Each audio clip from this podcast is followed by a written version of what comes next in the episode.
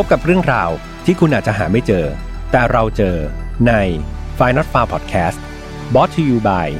ใหม่สกินแคร์จากศรีจันทร์ Skin Moisture Burst ซีรีส์ตุนน้ำลึก ล็อกผิวฉ่ำนาน 72 ชั่วโมง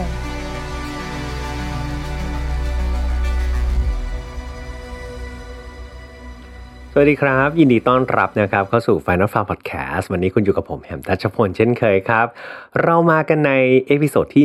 102 แล้วนะครับ เราก้าวผ่านมาสู่ตอนที่ 100 กว่าๆกันแล้ว หลายๆคนที่มาเจอพี่แฮมในตอนนี้นะครับ อาจจะถ้าติดตามกันมานานนะจะเห็นว่าตอนที่ 100 นะครับ ยังไม่ถูกเล่าไป นั่นก็เพราะว่าพี่แฮมเก็บไว้เล่าสดๆนะครับในงาน Final Far on-site แต่ว่า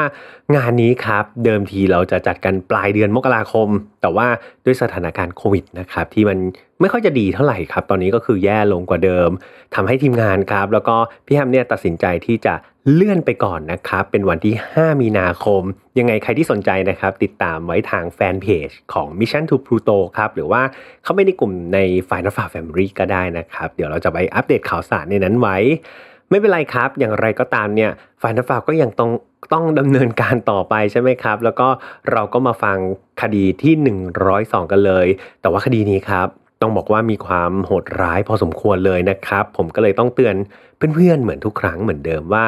ฝ่ายทัฟาวครับ ไม่สนับสนุนความรุนแรงทุกประเภทนะครับ ทุกเรื่องที่นำมาเล่าเนี่ยอยากให้เป็นบทเรียนครับ อยากให้เป็นเกราะป้องกันตัวเองจริง ๆ เรามาถอดบทเรียนจากอดีตนะครับ ไม่ให้เกิดกับเรา แล้วก็คนที่เรารักครับ น้องๆที่อายุต่ำกว่า 18 ปี ตอนนี้พี่แฮมแนะนำครับให้คุณพ่อคุณแม่นะครับ มานั่งฟังด้วยกันหรือว่าเป็นผู้ใหญ่นะครับ เป็นผู้ปกครองมานั่งฟังด้วยกันดีกว่านะครับ ท่านจะได้ช่วยกันสอนนะครับ แล้วก็ถอดบทเรียนนะครับ ให้น้องๆเนี่ยได้เข้าใจว่า เอ๊ะ เรื่องราวเหล่านี้เราสามารถที่จะนำมาเป็นประโยชน์อะไรในการป้องกันตัวเองในปัจจุบันนะครับอะถ้าพร้อมแล้วเดี๋ยวเรามาเริ่มกันเลยดีกว่าครับ เรื่องราวนี้ครับเริ่มต้นจากผู้ชายคนหนึ่งนะครับ ที่ชื่อว่าฮาวี เมอร์เรย์ แกลตแมนครับเขาเกิดเมื่อวันที่ 10 ตุลาคมปี 1927 โดยคุณฮาวีคนนี้ครับเขาเป็นครอบครัวชาวยิวนะครับที่เกิดที่เมืองบรอนซ์นิวยอร์กซิตี้สหรัฐอเมริกา หลังจากที่ฮาวีเกิดครับ ครอบครัวก็ได้ย้ายรกรากนะครับไปอยู่ที่โคโลราโดครับในวัยเด็กเนี่ย ฮาวิเองเนี่ยเขาเป็นคนที่ค่อนข้างมีปัญหาในการเข้าสังคมเนาะคือเขาเข้ากับเพื่อนๆในชั้นเรียนไม่ค่อยจะได้ แล้วก็เขาเป็นคนที่ค่อนข้างจะมีความหมกมุ่นเกี่ยวกับเรื่องทางเพศเนี่ยตั้งแต่เด็กเลยครับ ตอนอายุไม่ถึง 10 ขวบครับเพื่อนๆฮาวิเนี่ยเขาเคยเอาเชือกครับมาผูกไว้กับอวัยวะเพศของตัวเขาเองนะแล้วก็ดึงมันอย่างรุนแรงเลยครับ นั่นก็เพื่อแบบเหมือนสนองความตื่นเต้นทางเพศให้กับเขาเอง และตอนที่เขาอายุได้แค่ 12 นะครับเพื่อนๆอายุ 12 ปีเนี่ยเขาเอาเชือกครับ มาคล้องกับคอเขาไว้เองครับ แล้วก็ไปผูกกับท่อระบายเนี่ยน้ำที่อยู่ใต้อ่างล้างหน้าเพื่อนๆนึกออกใช่ไหมครับใต้อ่างล้างหน้ามันจะมีเหมือนท่ออยู่เนาะเขาเอาเชือกเนี่ยไปผูกด้านหนึ่งไว้กับคอตัวเขาเองแบบสวมคอเขาเอง อีกด้านหนึ่งไว้กับอ่างล้างหน้า เสร็จแล้วเขาก็วิ่งครับ วิ่งสุดแรงเลยเพื่อให้แบบเชือกนะครับ มันไปรัดบริเวณลำคอแน่นที่สุด ตอนที่เขาทำมันครับ เขาได้ทำการช่วยตัวเองไปด้วยครับ นั่นก็เพื่อว่าให้เขาเนี่ยได้รู้สึกถึงจุดสุดยอดได้ตามความต้องการนั่นเองฮาวิมักจะมีพฤติกรรมครับทางเพศแบบนี้ค่อนข้างบ่อยเลย จนพ่อแม่เขาเนี่ยก็เริ่มที่จะสังเกตเห็นครับ โดยเฉพาะ รอยแดงเนาะบริเวณคอใช่ไหมครับอย่างที่พี่แฮมเล่าไปว่าเขาชอบเอาคอเชือกมารัดคออย่างเงี้ยตอนที่เขาช่วยตัวเอง ฮาวิก็เลยโดนคุณพ่อคุณแม่เนี่ยมาเรียกมาแบบไต่สวนเลยนะคล้ายๆแบบตำรวจนะไต่สวนแล้วก็สอบถามอย่างหนักเลยครับว่าเฮ้ยเกิดอะไรขึ้นเนี่ยไปรอยพวกนี้มามาจากไหนรอยเชือกมาได้ยังไง สุดท้ายครับฮาวิด้วยความที่เป็นเด็กนะครับ 12 ขวบเนี่ยเขาก็เลยสารภาพครับ แล้วก็เล่าเรื่องราวต่างๆเนี่ยให้กับคุณพ่อคุณแม่ฟังตามจริงเนาะซึ่งเอาจริง ๆ ตอนนั้นเนี่ย ครอบครัวก็ไม่ได้นิ่งเฉยครับเพื่อนๆครอบครัวเขาก็ได้ส่งฮาวีเนี่ยไปหาหมอนะครับซึ่งเขามีหมอประจำครอบครัวด้วย แต่ทางแพทย์เนี่ยบอกว่าเฮ้ยไม่ต้องห่วงหรอกพฤติกรรมเหล่านี้มันเป็นแบบช่วงวัยรุ่นแหละ เป็นเด็กแบบอยากรู้อยากลอง เดี๋ยวพอโตขึ้นมา พฤติกรรมเหล่านี้ก็หายไปเอง อีกทั้งครับยังแนะนำบอกว่า เอางี้วิธีแก้ไขง่ายๆเลยนะฮาวีฮาวีไม่ต้องไปรักษาอะไรหรอกแค่ไปให้ฮาวีครับหาเวลาไปออกกำลังกายบ่อยๆ นั่นเอง แม่ฟังมาถึงตรงนี้แล้วก็คล้ายๆ กับข้อสอบของบางประเทศนะครับ ที่บอกว่ามีอารมณ์ทางเพศเนี่ยก็ให้ไปเตะฟุตบอลนะครับอันนี้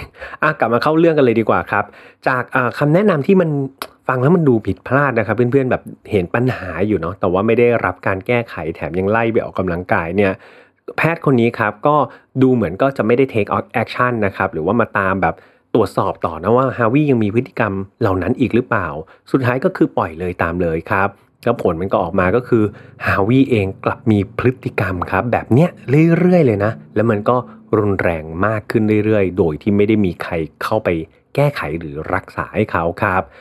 ในช่วงวัยรุ่นเนี่ยฮาวิมักจะพยายามที่จะเรียกร้องความสนใจครับ จากผู้หญิงหรือว่าเพศตรงข้ามนี่แหละ โดยการแกล้งครับ คือสมมติถ้าเขาชอบผู้หญิงคนไหนเนี่ยเขาจะไปแกล้งผู้หญิงคนนั้นครับยกตัวอย่างการแกล้งก็เช่นแบบวิ่งไปแย่งกระเป๋าใช่ไหมครับ แล้วแบบ วิ่งไปเสร็จปุ๊บเขาก็ไปหัวเราะครับแบบโอ้เนี่ยแย่งมาได้แย่งมาได้แล้ว ผู้หญิงเหล่านั้นก็เป็นไงครับก็โวยวายด่าทอ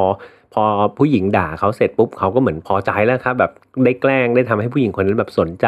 อย่างน้อยสนใจในแง่แบบมาด่าเขาก็ได้นะเขาก็จะโยนกระเป๋านั้นคืนให้ แต่พฤติกรรมเหล่านี้ครับเขากลับทำให้แบบดูกลายเป็นตัวประหลาดครับเขาทำให้ถูกรังเกียจนะครับจากเพศตรงข้ามมากยิ่งขึ้น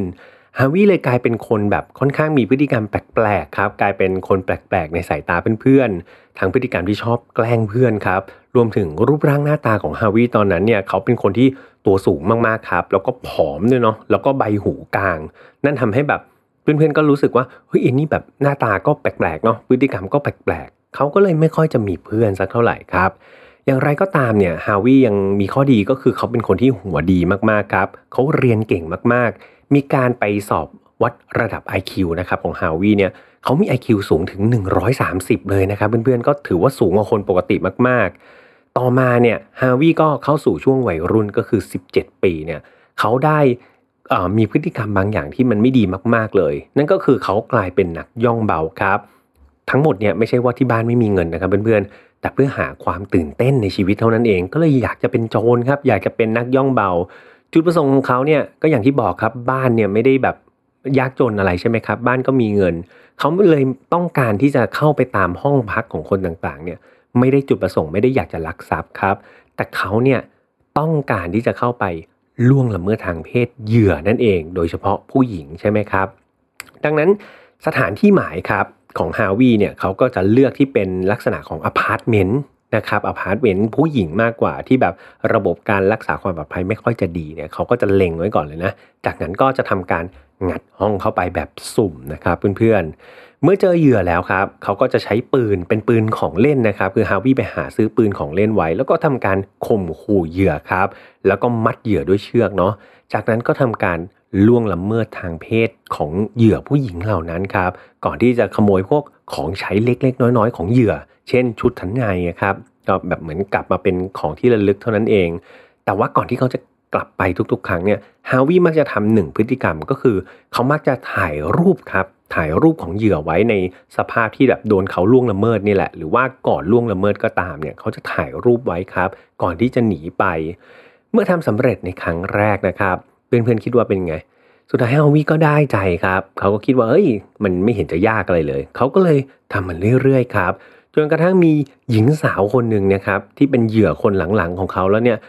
คนนี้เขาไม่ยอมครับ ก็คือเขาไม่กลัวปืนปลอมของฮาวีก็เลยทำการตะโกนครับ ตะโกนสุดเสียงเลยกรีดร้องนะครับ ขอความช่วยเหลือ ตอนนั้นคือฮาวีตกใจมากครับ คือปกติเหยื่อที่ผ่านมาเนี่ยยอมเขาหมดเลย มีคนเนี้ย กรีดร้องขึ้นมาเฉยเลยเขาก็เลยตกใจแล้วก็รีบวิ่งหนีออกจากห้อง แต่ว่าไม่นานนะครับเหยื่อสาวคนนี้เห็นทั้งใบหน้าชัดเจนเนาะบอกพฤติการอะไรได้ชัดเจน เธอก็เลยไปฟ้องเจ้าหน้าที่ตำรวจครับ หลังจากแจ้งตำรวจแล้วก็ทำการจับกลุ่มในหาวีได้ในที่สุดครับ ในเดือนพฤศจิกายนปี 1945 เนี่ยฮาวีคนนี้ก็อายุ 18 แล้วเนาะตอนนั้นก็คือถูกจับกลุ่มได้ในที่สุด เขาถูกจับขังคุกนะครับ เพียงแค่ 1 เดือนเท่านั้นเองครับเพื่อนๆ แค่เดือนเดียวเท่านั้นเอง พ่อแม่ของเขาก็ประกันตัวฮาวีออกมา แต่ดูเหมือนอะไรมันก็ไม่ค่อยจะดีขึ้นเท่าไหร่ครับฮาวิยังคงชอบทำพฤติกรรมแบบเดิมๆ ก็คือยังคงเป็นนักย่องเบาครับ เขายังรู้สึกอยากจะทำแบบนี้อยู่ แต่ก็อย่างว่าครับเขาติดคุกไปแค่เดือนเดียวเองก็อาจจะยังไม่ได้รู้สึกแบบทุกร้อนอะไรใช่ไหมครับ เขาก็ยังคงเป็นนักย่องเบา เพียงแต่ว่าตอนนี้ครับ เขาได้เปลี่ยนครับ เปลี่ยนจาก ปืนของเล่นครับเพื่อนๆ กลายเป็นปืนของจริงแล้วนะครับ แต่ถึงกันนั้นครับ เขาก็ยังถูกเจ้าหน้าที่ตำรวจจับตัวได้ในเวลาต่อมาไม่นานนั่นเอง ก็คือไปทำพฤติการซ้ำๆเนี่ยแหละครับ ต่อให้ใช้ปืนจริงก็ยังมีคนที่เขาไม่ยอมครับ แล้วก็แจ้งเจ้าหน้าที่ตำรวจมาจับนายฮาวีได้ในที่สุดเนาะต่อมาในเดือนสิงหาคมครับปี 1946 และหรือว่าก็คือประมาณ ไม่ถึงปีครับ หลังจากที่เขาพ้นคุกรอบก่อนมาเนี่ยฮาวิก็ถูกจับอีกนะครับ อย่างที่แม่เล่าไป แล้วก็คราวนี้มีความผิดด้วยนะครับ ถูกตั้งข้อหาลักพาตัวแล้วก็ล่วงละเมิดทางเพศ รอบนี้เนี่ยฮาวิจะโดนโทษหนักขึ้นมาหน่อย ก็คือเขาต้องรับโทษจำคุก 5-10 ปีครับ นอกจากนี้ยังต้องนำตัวไปวินิจฉัยด้วยนะว่ามีอาการทางจิตหรือเปล่า โดยเป็นหลังจากที่เอาไปตรวจนะครับเพื่อนๆ ปรากฏว่าทางแพทย์ระบุมาครับว่า ฮาวิเนี่ยมีอาการทางจิตเภทจริง ๆ ครับ เขาเป็นคนที่เหมือนมีแรงกระตุ้นทางเพศที่แบบผิดประเภทกว่าคนทั่ว ๆ ไปครับ นั่นทำให้เขาเนี่ยต้องเข้ารับการบำบัดด้วยเนาะ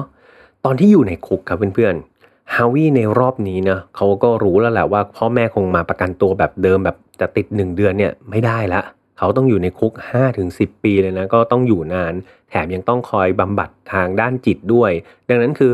ยิ่งอยู่นานเท่าไหร่ แล้วสุขภาพจิตยังไม่ดีเท่าไหร่เนี่ยเขาก็มีโอกาสที่จะอยู่คุกนานไปเรื่อยๆ ใช่ไหมครับ ดังนั้นเนี่ยฮาวิเขาเป็นคนฉลาดครับเพื่อนๆ ยังจำได้ใช่ไหมว่าเขามี IQ สูงถึง 130 ดังนั้นตอนอยู่ในคุกเนี่ยฮาวิก็ใช้สมองที่มี IQ สูงของเขาเนี่ย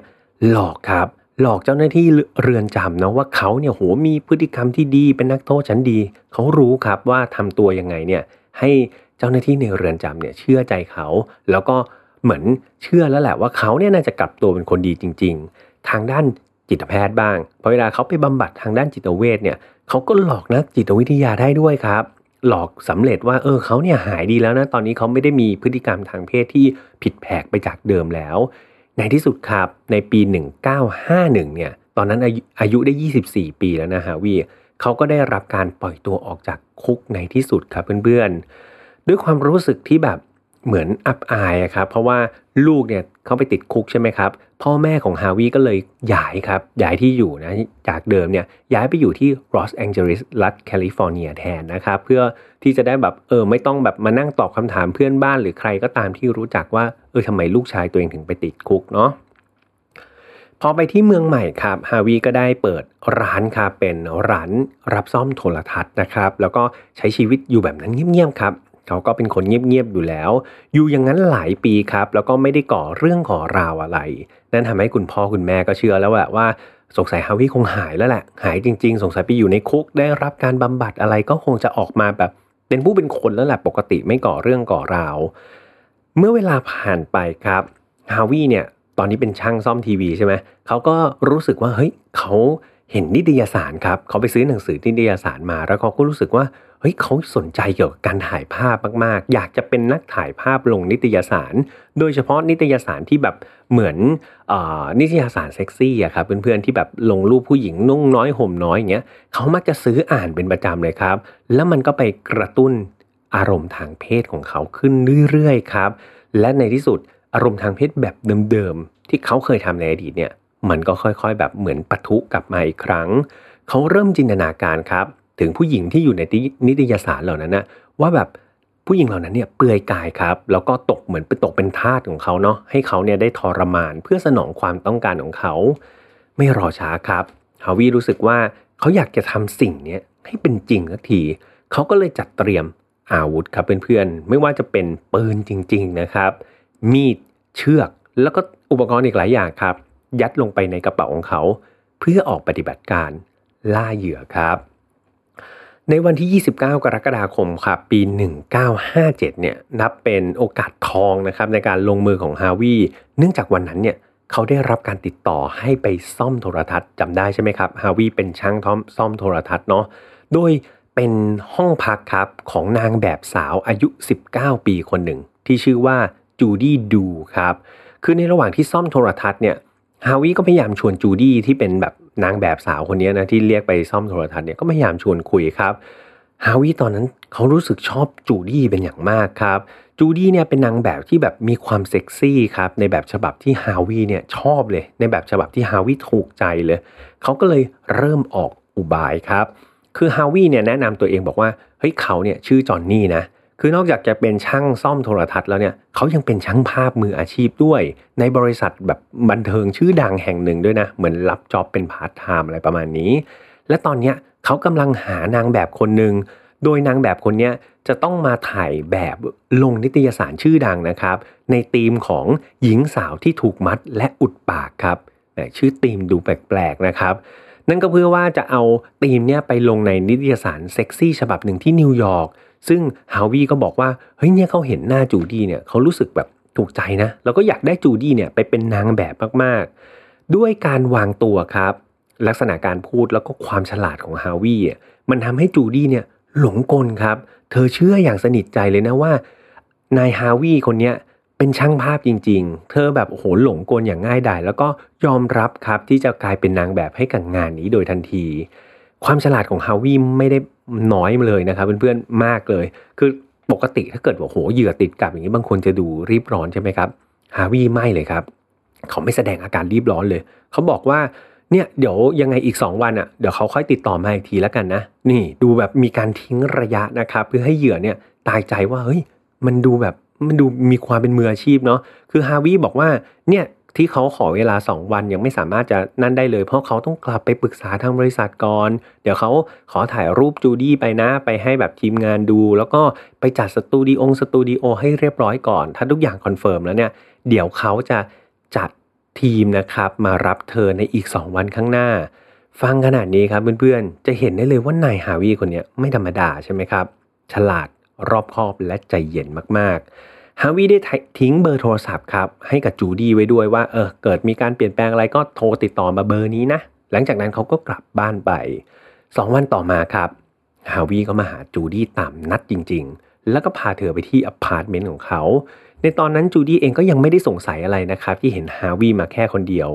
ฮาวีได้บอกว่าวันนี้เขาต้องทำจำเป็นต้องทำงานคนเดียวนะ เพราะว่าทีมงานเนี่ยดันติดงานด่วนครับ ต้องไปที่อื่นยกกองไปที่อื่นหมด โดยบอกว่าโอเคไม่เป็นไรถ่ายคนเดียวก็ไม่เป็นไร ขอให้จูดี้เนี่ยไปเปลี่ยนชุดอะไรให้เรียบร้อยก่อน เมื่อจูดี้ครับไปเปลี่ยนชุดเรียบร้อยแล้วเนี่ยเขาก็ได้ทำการมัดมือของเธอทั้งสองข้างครับ หลังจากนั้นก็อุดปากของเธอด้วยผ้า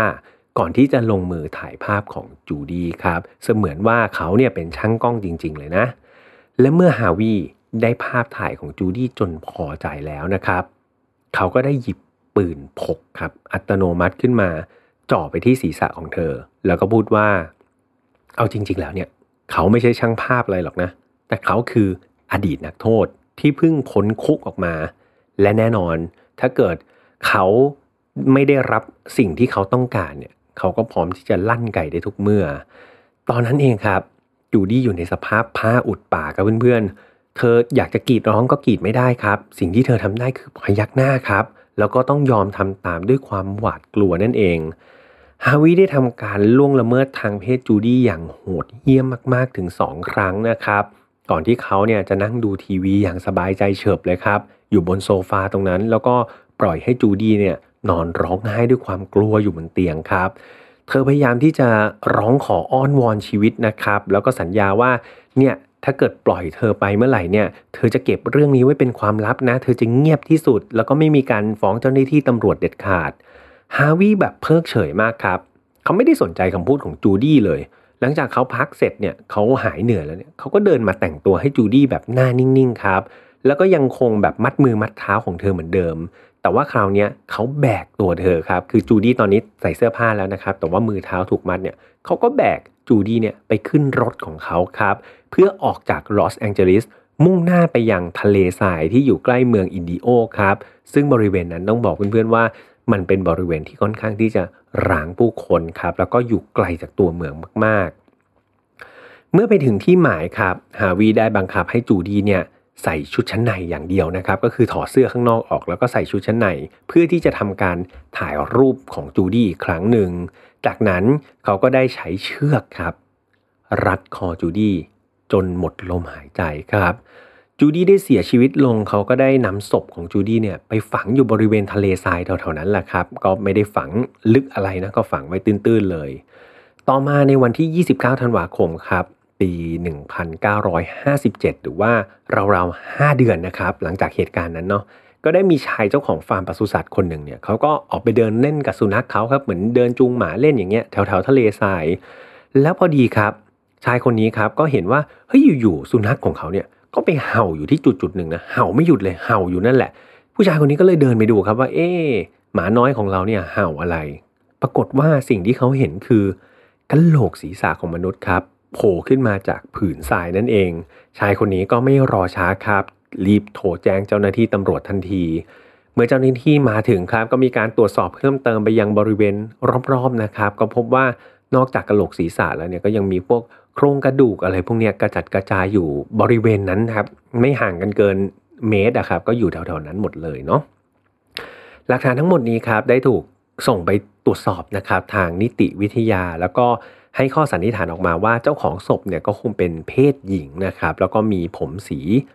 สีบรอน นะครับ มีการพบชุดชั้นในสีน้ำตาลด้วยก็คาดว่าผู้ตายนะครับน่าจะสวมใส่นะครับก่อนที่จะเสียชีวิตนั่นเอง สาเหตุการตายตอนนั้นครับตำรวจยังไม่สามารถระบุได้อย่างแน่ชัดเนาะแต่ก็มีการตั้งข้อสันนิษฐานว่า ผู้หญิงคนนี้ก็คงจะถูกฆาตกรรมครับ แล้วก็นำฝังไว้ที่ทะเลทรายแห่งนี้แบบตื้นๆ แล้วพอเวลาผ่านไปเป็นไงครับลมพัดทรายใช่ไหมครับศพมันก็เลยโผล่ขึ้นมา ในตอนนั้นเป็นเพราะว่าเจ้าหน้าที่ตำรวจครับเขายังไม่รู้ว่าศพศพนี้ก็คือจูดี้ดูนั่นเองครับ นางแบบสาวคนนั้น และคนร้ายก็คือนายฮาวิเกรดแมนนะครับ ตอนนั้นตำรวจยังไม่รู้เลย นั่นทำให้นายฮาวิปีศาจร้ายครับฆาตกรโฉดคนนี้ครับ มันยังคงลอยลอยนวลอยู่ในสังคมเนาะต่อมาในวันที่ 8 มีนาคมครับปี 1958 เนี่ยเหยื่อรายที่ 2 ก็ได้เกิดขึ้นครับเพื่อนๆเมื่อฮาวีได้พบกับผู้หญิงคนหนึ่งที่ชื่อว่าเชอร์รี่บิชฟอร์ดครับอายุ 24 ปี เธอคนนี้ครับเป็นนางแบบสาวเหมือนกัน แล้วเขาก็ใช้วิธีการแบบเดิมเลยครับกับเหยื่อรายแรกเนาะในครั้งนี้ครับฮาวีได้พาเชอร์รี่เนี่ยขึ้นรถเนาะแล้วก็มุ่งหน้าไปยังทะเลทรายแห่งเดิมเลย แต่ห่างจากจุดเกิดเหตุแรกเนี่ยราวๆประมาณ 55 ไมล์เท่านั้นเอง ฮาวิได้หยุดรถครับในหมู่บ้านชนบทแห่งหนึ่ง แล้วก็พยายามที่จะ โอบไหล่นะครับหญิงสาวคนนี้ แต่ว่าเชอรี่เนี่ยเธอสะบัดออกครับแล้วก็แสดงอาการแบบไม่พอใจอะประมาณแบบเอ้าไหนบอกมาถ่ายแบบนี้มาโอบไหล่ได้ยังไง ตอนนั้นทำให้ฮาวิรู้สึกว่าเหมือนเขาโดนปฏิเสธครับเขาก็เลยโกรธมากครับ โกรธขึ้นหน้าเลยเขาก็เลยทำการหยิบปืนขึ้นมาเลยครับ แล้วก็จี้ไปที่ศีรษะของเธอนะครับ แล้วก็สั่งบังคับให้เธออยู่นิ่งๆ ก่อนที่เขาเนี่ยจะมัดมือมัดขาเธอไว้ จากนั้นฮาวิก็ได้ขับรถครับ ไปยังสถานที่อีกสถานที่หนึ่งที่ค่อนข้างที่จะเปลี่ยว แล้วก็ร้างคน จากนั้นก็ยังคงใช้ปืนครับ แล้วก็พูดขู่ว่าถ้าเธอยินยอมทำทุกอย่างที่เขาสั่งเนี่ยเขาจะไว้ชีวิตเธอนะ แน่นอนว่าตอนนั้นเชอรี่กลัวมากครับ เธอยอมทำทุกอย่างที่ฮาวิสั่งครับ สั่งทำอะไรเธอทำให้หมดเลย ขออย่างเดียวให้ไว้ชีวิตเธอ ฮาวิก็เลยเริ่มจากการถอดเสื้อผ้าเธอออกครับ แล้วก็ให้เธอเนี่ยไปอยู่ที่เบาะหลังรถ หลังจากนั้นก็ทำการมัดตัวเธอครับ คือเดิมทีมัดแค่แขนขาคราวนี้มัดทั้งตัวเลยนะครับ ด้วยเชือกแล้วก็ใช้ผ้าเนี่ยอุดปากไว้ก่อนที่จะถ่ายรูปของเธออีกแล้วครับ เป็นที่ระลึกเนาะหลังจากถ่ายรูปอะไรเรียบร้อยแล้วเนี่ยฮาวิก็ทำการล่วงละเมิดทางเพศนะครับเชอรี่อย่างโหดเหี้ยมเช่นเคยเชอรี่พยายามที่จะร้องขอชีวิตครับ เธอพยายามบอกว่าเนี่ยต้องการอะไรบอกเลยนะ เธอยอมทุกอย่างเลย ช่วยปล่อยเธอไปเถอะ ไว้ชีวิตเธอเหอะ แต่สิ่งที่ฮาวิตอบแทนก็คือ เขาบอกว่างั้นขออะไรก็ได้ใช่ไหมงั้นฉันขอกางเกงในเธอแล้วกัน นี่คือสิ่งที่ฮาวิพูดออกมาครับ เชอรี่ได้ฟังแบบนั้นครับ เธอก็แปลกใจครับ แต่เธอก็คิดว่ายังไงทำยังไงก็ได้ ให้เธอรอดชีวิตได้เนาะ เธอก็เลยทำการหยิบกางเกงในของเธอเนี่ยให้กับฮาวีตามที่ขอ แต่หลังจากที่ฮาวีได้กางเกงในไปแล้ว เขาได้ทำการใช้เชือกนะครับ เส้นเดียวกับที่ฆาตกรรมจูดี้เนี่ยรัดคอเชอรี่จนเธอสิ้นใจครับฮาวิได้นำศพของเชอรี่เนี่ยไปฝังไว้ในทรายตื้นๆครับเช่นเคยเลยนะแถวๆทะเลทรายแบบเดิมเลย ก่อนที่จะขับรถหนีไป เมื่อทำอาชญากรรมไปแล้วสองครั้งเนี่ยเพื่อนๆแต่ยังถูกจับไม่ได้ครับ เหยื่อรายที่ 3 จึงเกิดขึ้นเนาะเมื่อฮาวิได้ไปเห็นผู้หญิงคนหนึ่งครับในคอลัมน์หนังสือพิมพ์ เป็นลักษณะเหมือนคอลัมน์หาคู่ครับ ที่ชื่อว่า Lolly Heart ครับ ซึ่งแบบเป็นเหมือนเอ่อเป็นคอลัมน์ที่แบบให้ผู้คนตามบ้านประชาชนนะครับ ส่งจดหมายไปแนะนำตัวเพื่อที่จะแบบหาคู่ในหนังสือพิมพ์เนาะซึ่งตอนนั้นหนังสือพิมพ์ที่ฮาวีไปอ่านเนี่ยก็คือหนังสือพิมพ์ที่ชื่อว่า Los Angeles Times นั่นเอง มีผู้หญิงคนหนึ่งครับ ลงในคอลัมน์นี้เธอแนะนำว่าตัวเธอเนี่ยชื่อว่าลูดเมอร์คาโดครับ เธอได้รับการติดต่อจากฮาวีเนาะหลังจากที่ฮาวีเห็นประวัติของคุณรูทคนนี้ฮาวีก็ใช้มุกเดิมๆเลยครับบอกว่าเนี่ยเขาหานางแบบอยู่นะเขาอยากได้นางแบบคนหนึ่งมาถ่ายแบบลงนิตยสาร ทั้งคู่ก็เลยนัดเจอกันครับ ในวันที่ 23 กรกฎาคมปี 1958 หรือว่าราวๆ4เดือนหลังจากที่เขาฆาตกรรมเหยื่อคนก่อนหน้าฮาวีได้ไปหาคุณรูทครับที่อพาร์ตเมนต์ของเธอ และเมื่อไปถึงเนี่ยเขาก็ไม่รอช้าครับเขาเข้าอพาร์ตเมนต์ได้ปุ๊บ เขายกปืนขึ้นมาขู่หญิงสาวคนนี้ทันที แล้วก็ทำการล่วงละเมิดทางเพศเธอเหมือนเดิมครับ ก่อนที่จะจับเธอเนี่ยขึ้นรถแล้วก็มุ่งหน้าไปยังทะเลทรายเหมือนเดิมเป๊ะเลยครับ เมื่อไปถึงเนี่ยฮาวิก็ได้ทำการจับคุณรูทครับ มัดทั้งแขน มัดทั้งขาด้วยเชือกครับ จากนั้นเขาก็ล่วงละเมิดทางเพศเธอซ้ำอีกครั้งหนึ่งนะครับ สลับกับการถ่ายรูปครับ เป็นที่ระลึกไว้เหมือนเดิมเป๊ะ สุดท้ายครับ เมื่อเขาได้ทุกอย่างที่เขาพอใจแล้ว เขาได้ใช้เชือกเส้นเดิมครับ ที่สังหารคนไปแล้วถึงสองคน รัดคอเหยื่อคนที่สามจนสิ้นใจไปอีกหนึ่งคนนะครับ หลังจากนั้นก็ทำการฝังศพของคุณรูทเนี่ยครับไว้ที่ทะเลทรายแห่งนั้นเลย ลักษณะเดียวกันเลยครับ ก็ฝังไว้ตื้นๆเหมือนเดิมเป๊ะฮาวิเขารู้สึกว่ามันง่ายมากเลยครับเขาได้ใจมากเลยกับสิ่งที่เขาทำลงไป เพราะว่านี่เขาฆ่าไป 3 คนแล้ว แล้วก็ไม่ได้แบบ ต้องคิดมุกอะไรใหม่เลยครับ ใช้มุกเดิมๆเลย เขายังไม่โดนจับได้เลยครับ นั่นทำให้เขาแบบรู้สึกว่ายังไงเดี๋ยวเขาต้องหาเหยื่อคนที่ 4 ให้ได้อย่างแน่นอน ต่อมาในวันที่ 27 ตุลาคมครับปี 1958 หรือราวๆ3เดือนเองนะครับ จากเหยื่อก็คือคุณรูทเนี่ยคนล่าสุดเนี่ยห่างไป 3 เดือน ฮาวิได้พยายามล่อลวงหญิงสาวรายใหม่อีกแล้วครับ คนนี้ชื่อว่าลอลีนวีกิลครับ คือเขาเนี่ยใช้ความที่ ลอลีนเนี่ยคือเขาไปรู้จักลอลีนเนาะแล้วก็พูดคุยกันเนี่ยเขารู้ว่าลอลีนเนี่ยอยากเป็นนางแบบอยู่แล้ว แล้วตอนนั้นเนี่ยเธอก็ยังค่อนข้างที่จะร้อนเงินมากๆ ดังนั้นมันง่ายมากเลยครับ ที่จะใช้มุกเดิมๆ แล้วลอลีนเนี่ยจะเชื่อใจแล้วก็หลงเชื่อนายฮาวีคนนี้ ฮาวีก็เลยพาเธอครับ ขึ้นรถไปเนาะแล้วก็ขับไปตาม Santa Ana Freeway นะครับเพื่อตรงไปยังทะเลทรายจุดมุ่งหมายจุดเดิมของเขานั่นเอง เมื่อไปถึงบริเวณทะเลทรายครับเเอาจริงๆลอลีนเนี่ยเธอรู้สึกแปลกๆแล้วนะแบบเอ้ยยังไงนะ แทนที่จะไปถ่ายที่สตูดิโอทำไมแบบขับรถมากลางทะเลทรายที่มันรับตาคนแบบนี้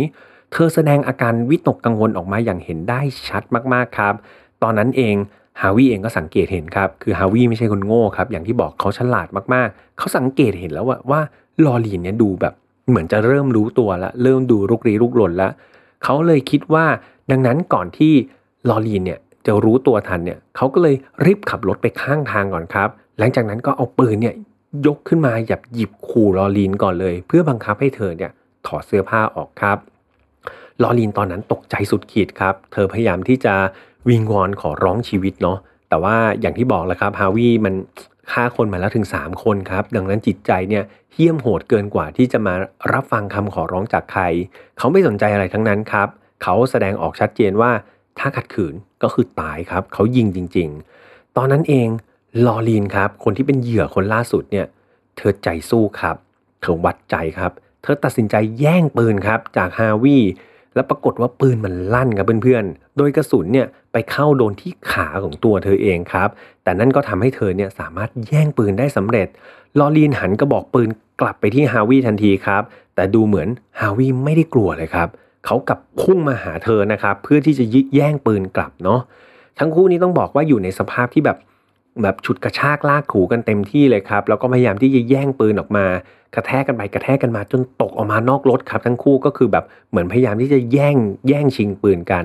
และโชคดีของลอลีนมากๆครับ ที่เผอิญตอนนั้นในตอนที่กำลังแบบปลุกปั้มแบบแย่งปืนกันเนี่ยมีรถสายตรวจครับของตำรวจเนี่ยขับผ่านมาพอดี ลอลีนก็เลยตะโกนร้องสุดเสียงครับ และมันก็ได้ผลจริง ๆ เจ้าหน้าที่ตำรวจเนี่ยก็รีบขับมายังที่เกิดเหตุ ถ้าเพื่อนๆจินตนาการตรงนั้นมันรังผู้คนอยู่แล้วเนาะ ดังนั้นเห็นคนกำลังต่อสู้กัน ร้องขอความช่วยเหลือเนี่ยตำรวจง่ายมากเลยครับ ที่จะขับเข้ามาดู แล้วก็ทำการช่วยเหลือคุณลอลีนไว้ครับ จากเหตุการณ์นี้ครับ นายฮาวิก็โดนจับกลุ่มในที่สุดนะ เมื่อมาถึงสถานีตำรวจครับ ฮาวิได้ทำการ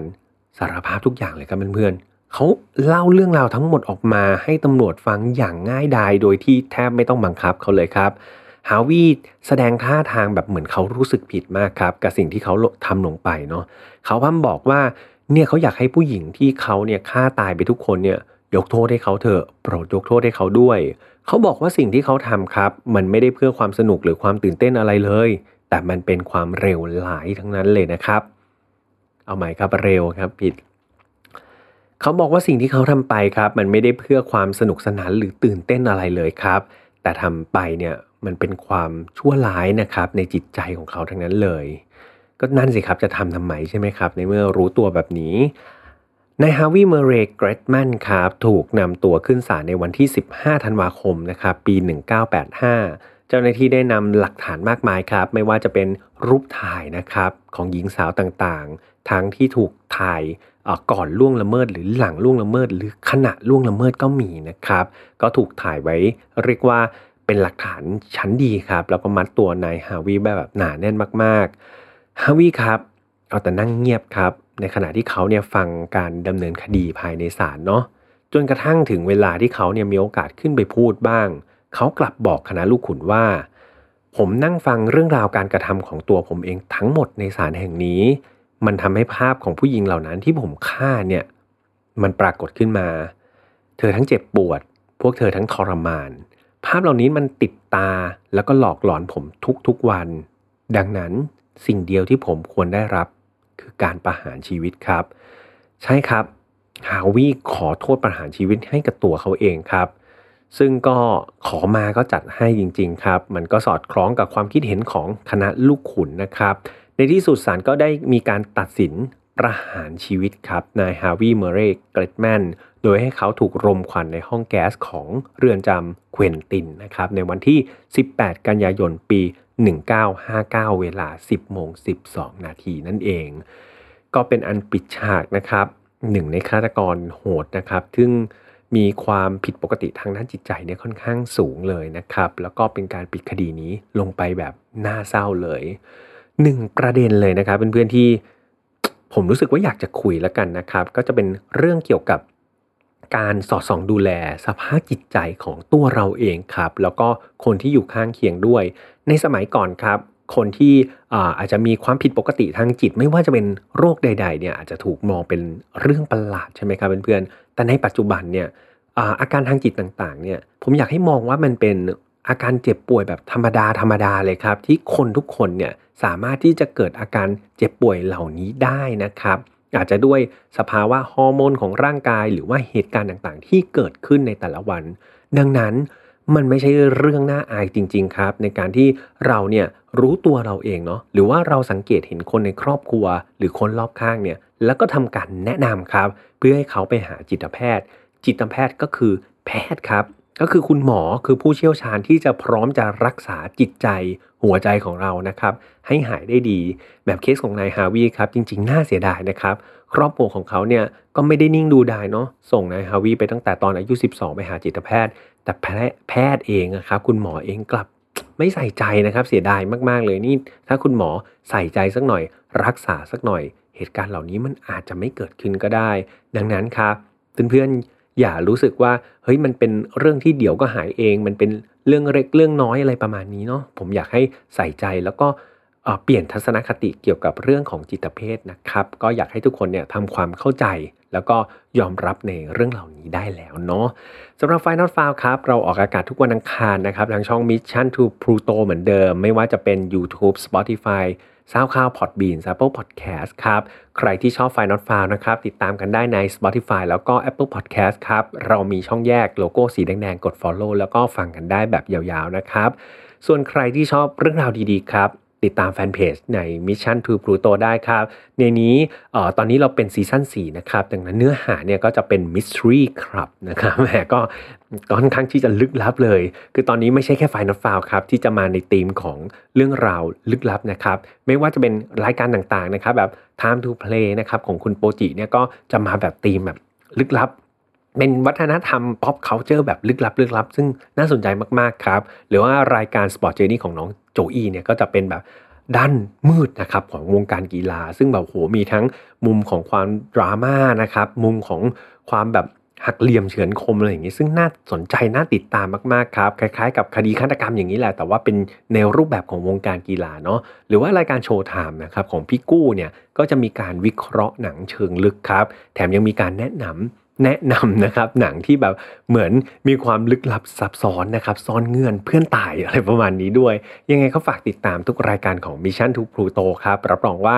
ทั้งสนุกและมีสาระแน่นอน ก่อนจากกันไปครับ ถ้าใครรู้สึกว่ายังอยากพูดคุยคดีนี้ต่อหรือว่ามีข้อมูลดีๆเนี่ย ไปพูดคุยกันได้ในฝ่ายนอตฟาแฟมิลี่นะครับ เดี๋ยวพี่ฮัมจะไปอยู่ในกลุ่มนั้นนะครับกับเพื่อนๆอีก 1 0,000 ชีวิตนะครับ มีอะไรก็ไปพูดคุยกันไปทักทายกันเสมือนว่าเราเป็นครอบครัวเดียวกันสำหรับวันนี้คงต้องลากันไปก่อนครับ ดูแลสุขภาพตัวเองดีๆโควิด -19 นะครับ ป้องกันได้ถ้าเรากาดไม่ตกนะครับ แล้วก็เว้นระยะห่างต่อกัน ยังให้ดูแลสุขภาพครับเป็นห่วงทุกคนจริงๆนะแล้วไว้เจอกันใหม่วันอังคารหน้าสำหรับวันนี้ลาไปก่อนนะครับ สวัสดีครับ พบกับเรื่องราวที่คุณอาจจะหาไม่เจอ แต่เราเจอใน f i n a l f a r Podcast Presented by สีจัน Skin Moisture Burst Series ตุนน้ำลึกล็อกผิวชำนาน 72 ชั่วโมง